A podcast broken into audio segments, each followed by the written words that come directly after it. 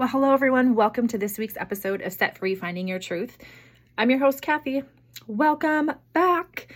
All right, you guys. So I'm going to go right to the meat of today's episode. And disclaimer if you are easily offended, this may not be a podcast that you want to listen to. This may not be the episode for you. Because today we're going to talk about why people aren't in it for the long haul. Okay. And I'm going to talk in, in terms of, you can apply this to anything in your life, but for my own purposes and where I'm coming from with this, it's a health and, and wellness, healthy lifestyle kind of vibe that is underlying. Okay. So, are you ready to dig in? Here's your second reminder and disclaimer that if you are easily offended, please shut this off and go listen to something else. Um, so, why people are not in it for the long haul, you guys, is because we do things out of hate. And we've all done it. Okay. I've done it. I'm pretty sure every single woman I've worked with in this industry has done it. We decide to change or decide to do something different because we hate something and hate's a strong word. I get it, right? But we hate the way we look. We hate the number on the scale. We hate the way we feel. We hate our job. We hate our relationship. So we do something to change it, right? But here's the thing when we do something out of hate, I really feel like it's easy to quit. I feel like it's easy to throw in the towel because there isn't a whole lot of like oomph with it. There isn't a whole lot of feeling and emotion with it. It's kind of surface level. And you all know, if you if you've listened to the, all the other episodes of this show, I am not about surface level. We have this on-off mentality, right? So if the scale doesn't give us the number we want, we're out. We're done. This isn't working, right? Have you ever said that? Have you heard it? I have a million cajillion times. A lot of it's come out of my own mouth. Okay? We sometimes don't have clarity or a destination or a focus and our only focus is maybe a size or a number. Again, we're like superficial, just like skimming the surface of what this journey is all about. And I talk about that all the time, you guys, because it's when you dig deep into things, that's when you get to the meat of the issue. That's when you get to the real, like, take the mask off type of thing. And, and a lot of times we're not in it for the long haul because we haven't dug deep enough. Like, we don't even have a shovel in our hand.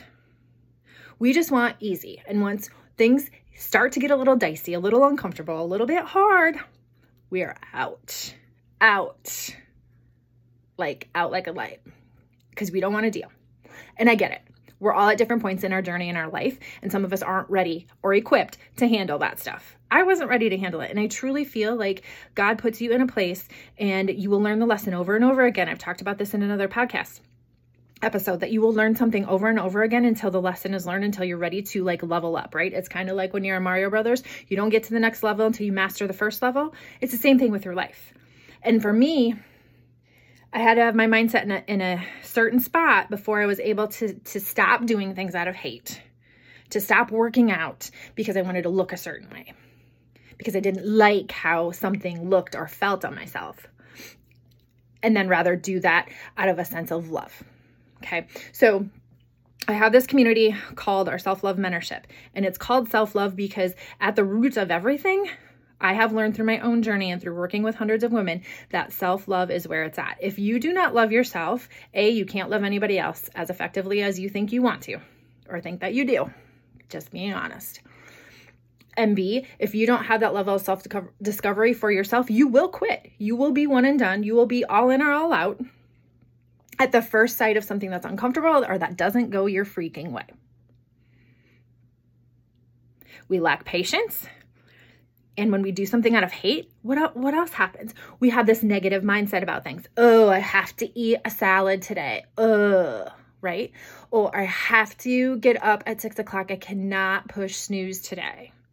I have to, I have to, I have to, rather than coming from a place of gratitude. I get to, I get to, I get to. Think about that. Think about that in what you've done in the past 24 hours. Have you whined and complained about something instead of being grateful for it? Because remember, what you are complaining about, somebody else is praying for and wishing for and hoping for. It's true.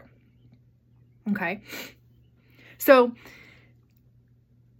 I want you to flip the script on this. And I don't know if it's possible because I think everybody starts a journey, especially a health and wellness journey, from a place of hate, from a place of like, I've had it up to here, like up to your neck with XYZ, and it's time for a change, right? Sometimes it is that push to the brink or to the cliff, to the edge of the cliff, that we decide to make a change. Maybe it's your doctor saying, okay, you have to go on meds or you have to follow XYZ plan now because your health status is ABC, right?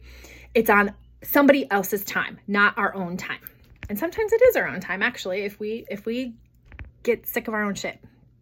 And that's usually when somebody wants to change, when they get sick of their own ish. Are you picking up what I'm throwing down here? Because we all get to that point. But what if instead we came from a place of love with that change? We came from a place of I love myself where I'm at, and I'm gonna love myself more when I reach XYZ goal or when I accomplish this, or when I'm able to overcome this, or get through this struggle. I mean, think about that. Even even the tone, even the the words that you use are different. It's more positive, it's more uplifting, it's more joy filled than the oh, I have to do this, right? My doctor said, or I have to do blah blah blah, right? Like, ew, nobody wants to hang out with people who are negative all the time.